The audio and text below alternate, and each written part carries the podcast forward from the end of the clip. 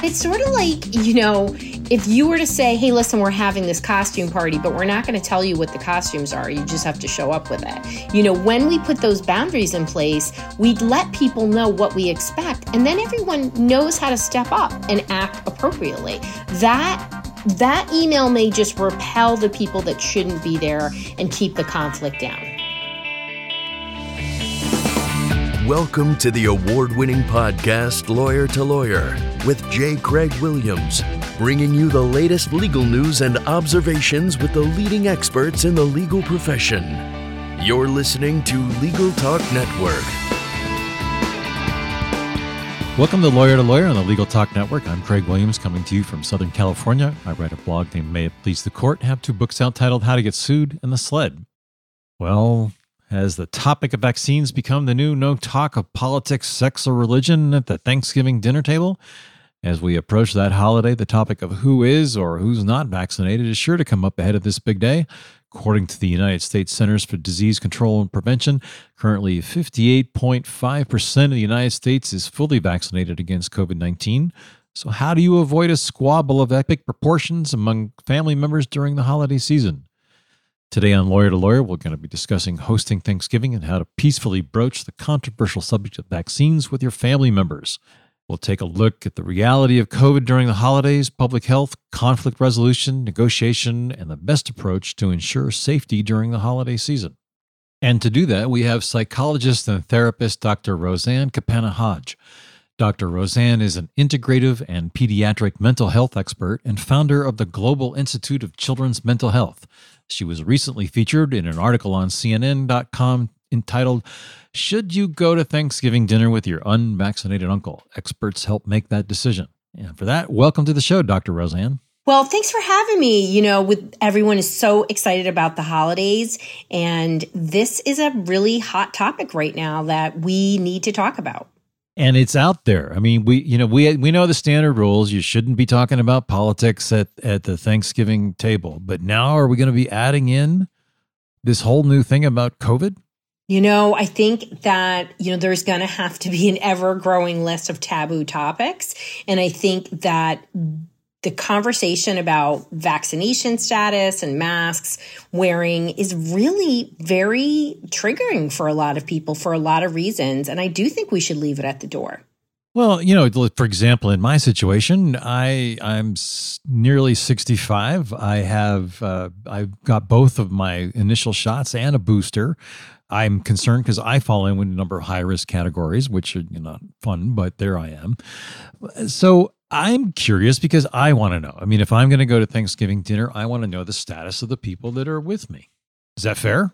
Yeah, and I think what this really it's really flipping the conversation, Craig. So instead of waiting before you go to event to find out, you know, is this uh, event whether you're whatever side you're on, whether you believe in vaccines or not, is this group aligned with your you know belief system in a way that you're going to feel comfortable you need to ask before you go and that is really important because even though we sometimes feel like what do you mean i, I can't ask when i'm there well you know just like I talked about on CNN, if you're going to Uncle George's house and all along he's somebody that has very different viewpoints than you, and you go there expecting something different, what's going to happen? Conflict. And so you need to find out whatever your belief system is when you're going to an event before. And there's some really good questions that you can ask. Right. Like, are you going to wear a mask? Are you vaccinated? Right. How many shots have you had? And, and you covered one of the things I read on the article that you talked about was you can lovingly leave if there's a situation that arises that you're not comfortable with. Absolutely. And, you know, I think part of the dilemma of this holiday season is we didn't have one last year, Craig. And everybody wants to get together. And so they sort of want to suspend this belief that, oh, I'm going to this place where I'm really unsure, or this is somebody in the past that hasn't shown themselves, you know, maybe to honor your request about simple things like don't give my kid sugar, or, you know, you're going to Aunt Betty's and, you know, she has all this food that you have kids that are allergic to or you're allergic to, whatever whatever it is. But you have to have that level of trust. And I think that asking questions, just like you said, are really important, but also asking, you know, is there going to be a lot of talk about the vaccination at your event? And then also, too, how are they going to handle conflict at the whatever family function or friend function you're going to. I think these are really important things. And even as much as we want to go to this event and connect with people, you can lovingly bow out of things. Like you don't have to make this a friction laden thing. You can say, you know, okay, Uncle George, you know, you don't believe in vaccines. I do. I'm not comfortable. I absolutely adore you. How about if we get together next week at the park? Whatever place that you feel comfortable with, or maybe not. But boundary setting is a really, really important thing that we need to do all the time. And most people aren't good at it. But it is the way to really avoid conflict with people by being clear in your communication.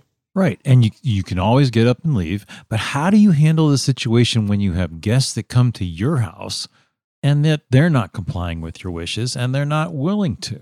Yeah, such a, an important question because, you know, again, people are going to override their common sense because of this desire for connection. We're really missing connection. So, you know, if you have guests that are either maybe acting inappropriately with their commentary, or maybe you've asked everyone to wear a mask and they're not, or whatever it is, just like anything at your event, if somebody was drinking too much, how are you going to handle it? The best way to handle it is to pull them aside. And I like to really talk to people, you know, you're going to be respectful, you're going to be clear.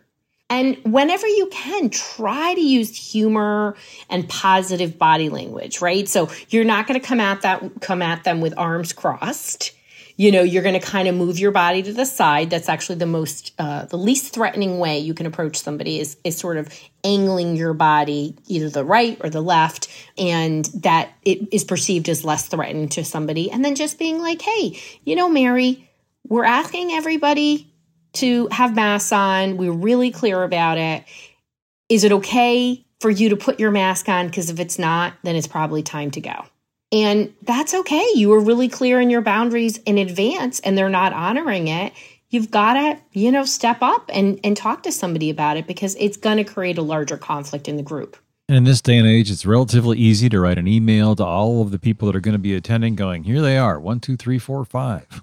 Absolutely. I mean, my goodness, email is so great for letting everybody know what, what is clear. And, you know, you can always put a thing in your email that's like, listen, if you have a question or a concern, you know, just reach out. You know, I think the thing that I, you know, Craig, I don't know if you've gone to in-person events yet in terms of like work. And and I'm actually at a work event right now. And, you know, I'm one of those people, of course, being a psychologist that people lean on and ask questions. And I know that as I've gone back to these events, people have said to me, Roseanne, should I go? Should I not go? And I'm like, when in doubt, sit it out. Don't go. You know, if you're that uncomfortable going to an event, and this isn't a level of uncomfortableness where you can't go anywhere because you're so frightened, because in that case, I'm worried about you and you should talk to a mental health professional. But we're talking about you know, events in general where you're unsure what kind of protocols in place. And so having things laid out, even for, you know, a Thanksgiving dinner or after hours cocktail party, is always really helpful for everybody. Well, everybody always wants to know ahead of time what's the dress code. So it's just, just one more thing to add to it. Yeah, absolutely. And it's sort of like, you know, if you were to say, hey, listen, we're having this costume party, but we're not going to tell you what the costumes are. You just have to show up with it. You know, when we put those boundaries in place, we let people know what we expect. And then everyone knows how to step up and act appropriately. That that email may just repel the people that shouldn't be there and keep the conflict down. So, why is it always the proverbial uncle, or in this day and age, the proverbial aunt as well? I mean, you have, it seems like there's a lot of times when the person that's one of the outliers in your family really is that, that, uh, kind of crazy oddball uncle that you have? Where do they come from? well, you know, it's so funny. People do have really strong opinions one way or another in terms of, you know, vaccination status, and that's okay. I think the thing that's always so worrisome in all this, Craig, is that you know, we are really breaking down in general as a society and people feel like it's okay to be disrespectful. And this is just one, another one of those topics that's really causing friction amongst friends, you know, amongst, you know, family members. And, you know, we, I make a joke that it's an, you know, an uncle or an aunt, but it could be anybody. It, I've seen best friends come to, you know, have words over this and really disagree. And, you know, again, it's just a matter of being respectful on both ends and really not getting into these heated, you know, discussions everyone wants to talk about, you know, the research or this. And, and that's where I say, Craig, we leave that conversation at the door, right? So if you, you haven't had that conversation beforehand, shame on you as a host and shame as you as a guest because you can't just go to a place and expect things nowadays. You have to be an adult and you have to ask in advance. And you know, part of being an adult is part of relating to other people and society. And one of the things you said in the beginning of your comment was part of this breakdown of society that we've seen. You know, this is a big, broader picture that we're talking about as part of the, what happens at the Thanksgiving table. But what's going on with society? Yeah. Well, there's so many things. We could do a whole topic on that, Craig.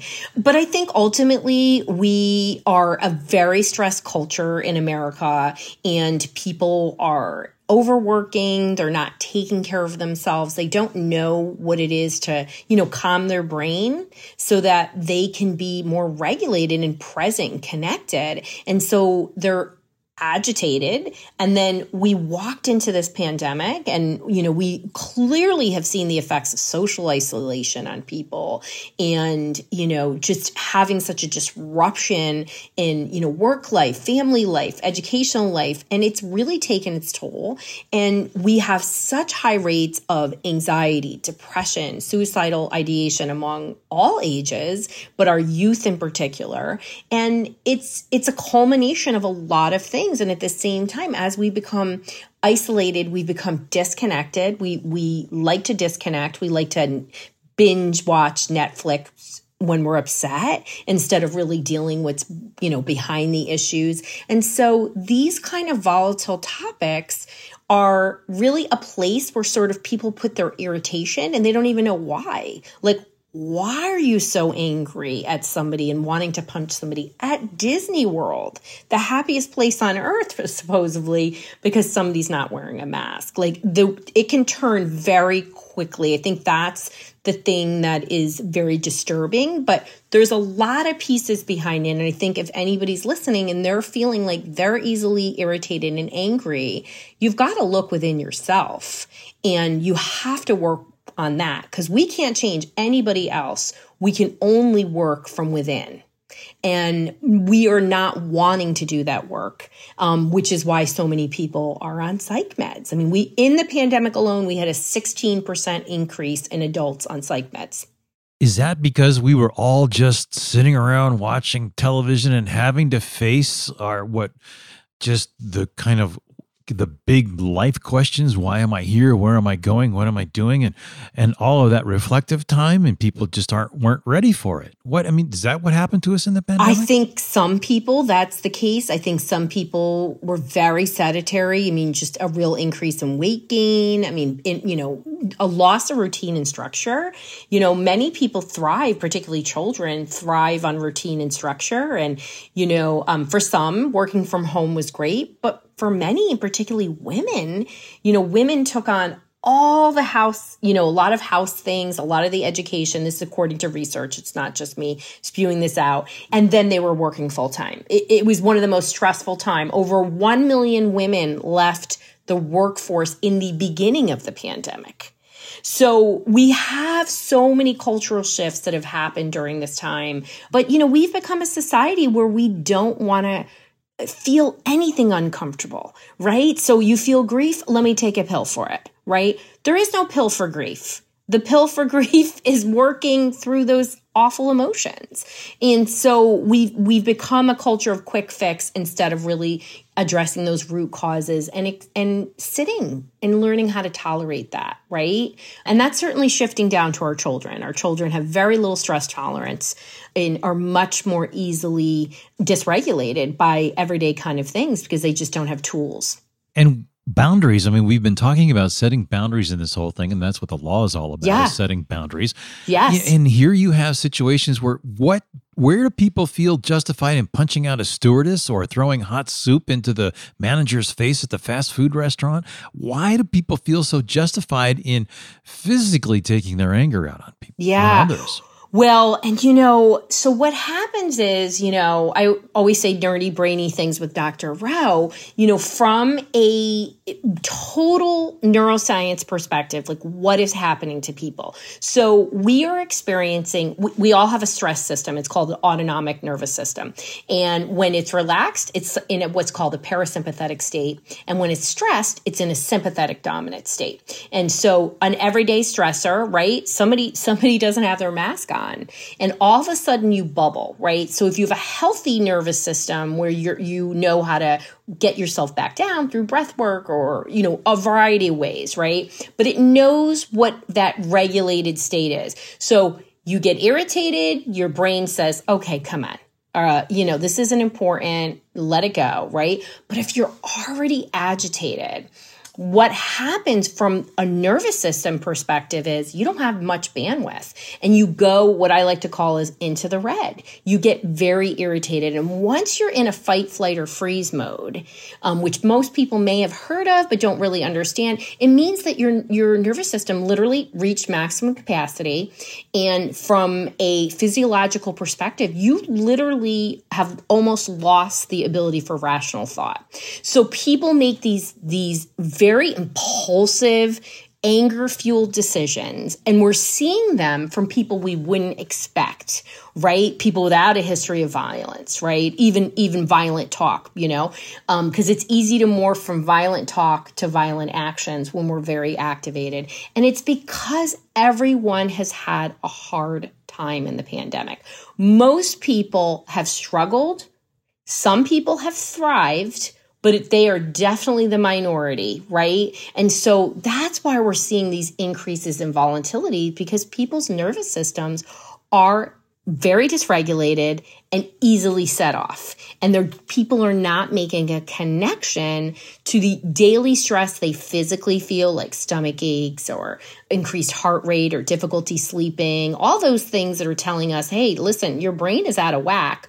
They're not making that connection and then they're easily set off. And, and we're seeing this. I mean, I've never seen more people as a psychologist, I've never seen more people irritated in such a, as I like to call, a viperish way, where people are literally, you know, just sort of like a little bit of kindling creates a massive fire. It almost seems as if we need a national sigh of relief. Yeah.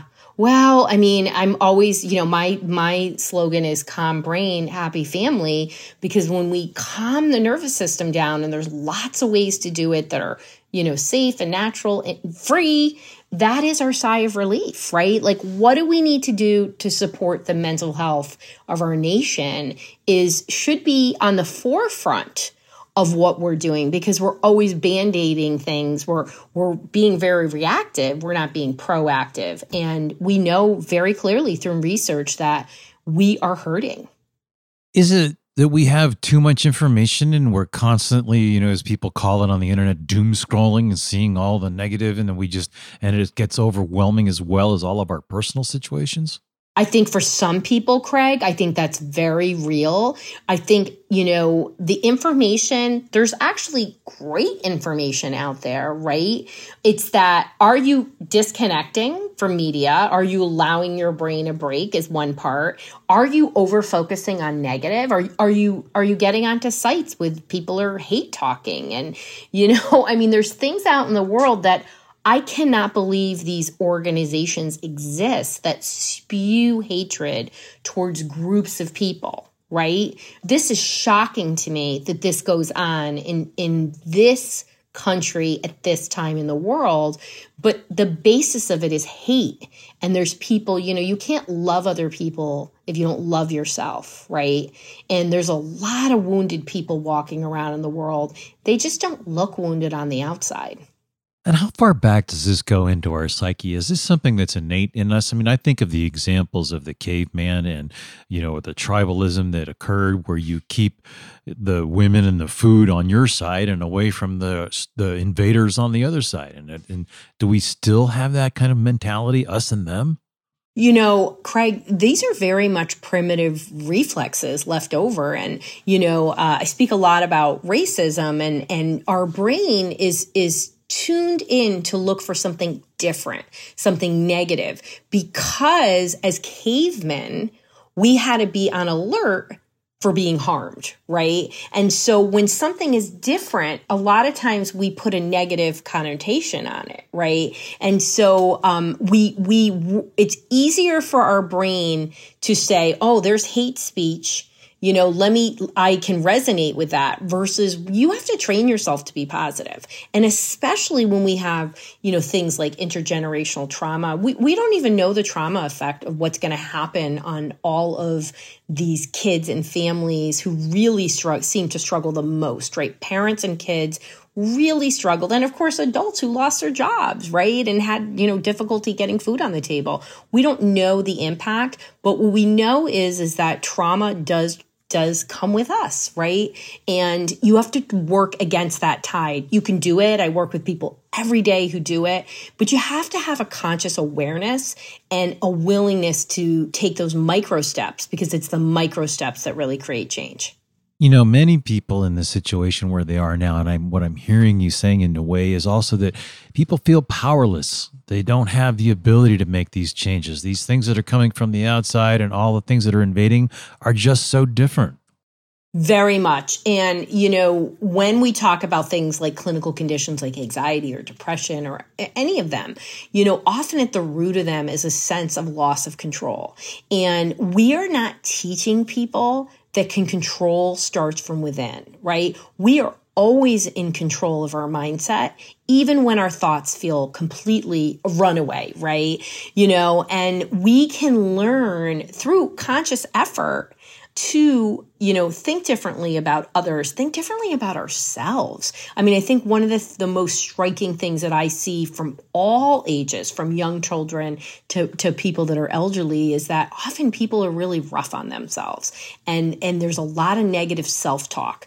And that negative self talk, it's easy to flip to negative outward talk. Um, and I think, you know, when I when I think back to even just this topic, you know, why is this so volatile for people? Well, people are bubbling in the inside. And that's why, you know, like you say, the law is boundaries too. And when we provide a safe container for people, there's just much less likely to have that friction of those expectations. Um, and people are more able to regulate when they know what those boundaries are. Well, and even plays into the social niceties I mean, that go along with Thanksgiving and all the politeness, which, uh, as you've pointed out, seems to be headed out the window.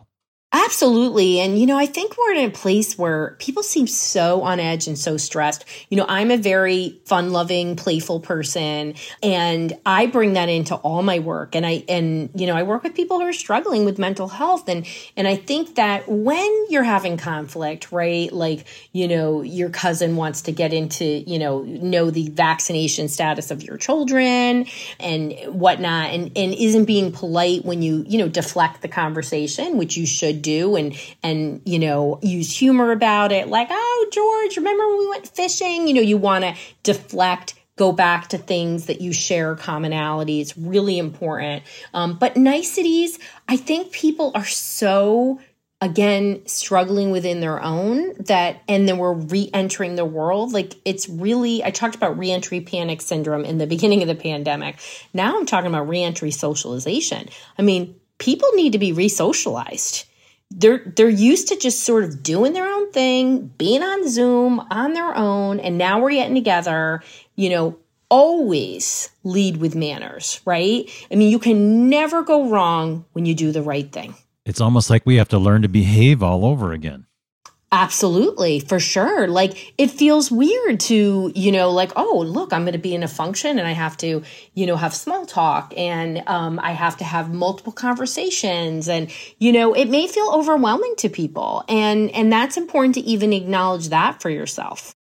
And right, and, you know, there are social dynamics in a gathering. People are going to have feelings get hurt, perhaps expressed inappropriately, perhaps expressed appropriately. But how, as a host, let's assume that we have, you know, the fight breaks out at the Thanksgiving table where the uncle and the the uh, hippie son disagree with one another. How, yeah. How does the host deal with that? Yeah. Well, as somebody who has to deal with, you know, conflicts within families all the time, I think the first thing is to say, you know, hey, okay, you know, George and Mark, we've already said this is off limits. And then bring some kind of humor in, right? These are people you know. So, you know, bring in a funny little antidote or something that it literally changes the conversation, right? Don't expect to continue the conversation with rules and it won't get heated. I think you need to just stop it and say, this is off the table. I was really explicit about it and then shift it into something else. And,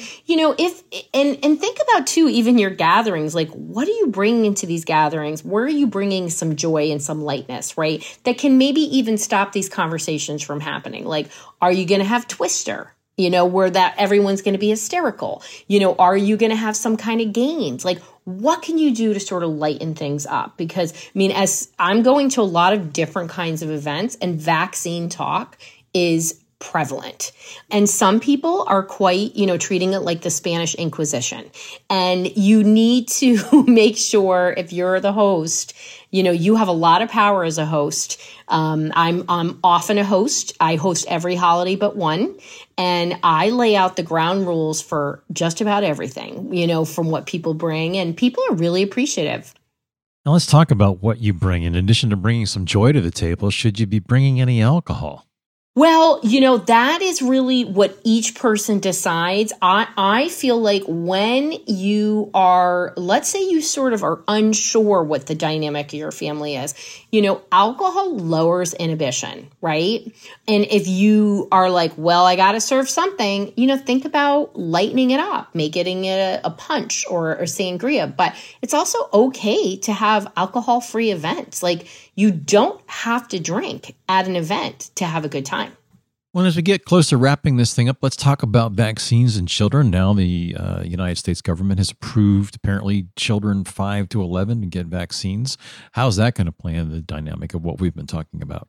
Well, I think that as parents are getting together, you know, first of all, you need to have a conversation with your kid about it. And you need to, whatever your family plan is, you need to let your kid be in on that and understand it. And I think that um, it's okay if you're unsure or you're what you're going to do. You need to tell your kid if somebody asks you, you're going to say, "I don't know." Or even if you have been vaccinated, it's really private conversation. But you need to give your kids the tools and the resources. And I think that I can see a lot of dividing happening between families for people that are choosing not to va- vaccinate their kids, especially when kids have antibodies and don't need the vaccine yet. Um, if they're testing for antibodies, and this is what what the research is showing us, you need to probably not have conversations with your friends about it because again this is showing up at a very extreme but don't leave your kids out of the loop give them the verbiage of how to handle these conversations well, there's been a wide ranging conversation here, Dr. Roseanne, but it looks like we just about reached the end of our program. So I'd like to take this opportunity to let you share your final thoughts as well as your contact information so our listeners can reach out to you if they'd like. Yeah. I mean, I just want to say whenever you have to have any difficult conversation with anybody, boundaries, lots of love and care, and just come across soft. You literally can never go wrong doing that. And it preserves loving relationships with people, with people that you care about. And you're going to feel better about it. They're going to feel better about it. You can, you can catch me pretty much on every social media outlet as Dr. Roseanne, and that's D R R O S E A N N. And then my website is drroseanne.com. Well, great. Thank you very much. As we wrap up, I'd like to thank our guest, Dr. Roseanne Capanna Hodge, for being our guest today. It's a pleasure having you on the show. Well, thanks for this important conversation. I know will help families navigate whatever lies ahead during the holiday season. Well, I think Dr. Roseanne is right. You know, there's a lot to be said for front loading and being prepared, especially with children for the upcoming holiday. You've always got the crazy uncle out there, seems to be almost at every dinner table, and politics has always been a taboo subject. So, this is just one more thing to put on the list. We didn't talk about very many laws this time. There's a crazy one out there. I think it's in the city of Rosemead where you cannot serve, you must serve ice cream with a spoon. You cannot serve it with a fork. So this Thanksgiving, if you're in Rosemead, be careful. There are laws that may affect you. And in Redwood City up north in California, don't fry your gravy after Thanksgiving. You're breaking the law. It's a crazy life, but enjoy your Thanksgiving. So thanks for listening today. If you like what you heard, please rate us on Apple Podcasts, your favorite podcasting app. You can also visit us at LegalTalkNetwork.com where you can sign up for our newsletter. I'm Craig Williams. Thanks for listening. Happy Thanksgiving to all. Join us next time for another great legal topic. When you want legal, think lawyer to lawyer. Thanks for listening to Lawyer to Lawyer, produced by the broadcast professionals at Legal Talk Network. Subscribe to the RSS feed on LegalTalkNetwork.com or in iTunes. The views expressed by the participants of this program are their own and do not represent the views of, nor are they endorsed by, Legal Talk Network, its officers, directors, employees, agents, representatives, shareholders, and subsidiaries. None of the content should be considered legal advice. As always, consult a lawyer.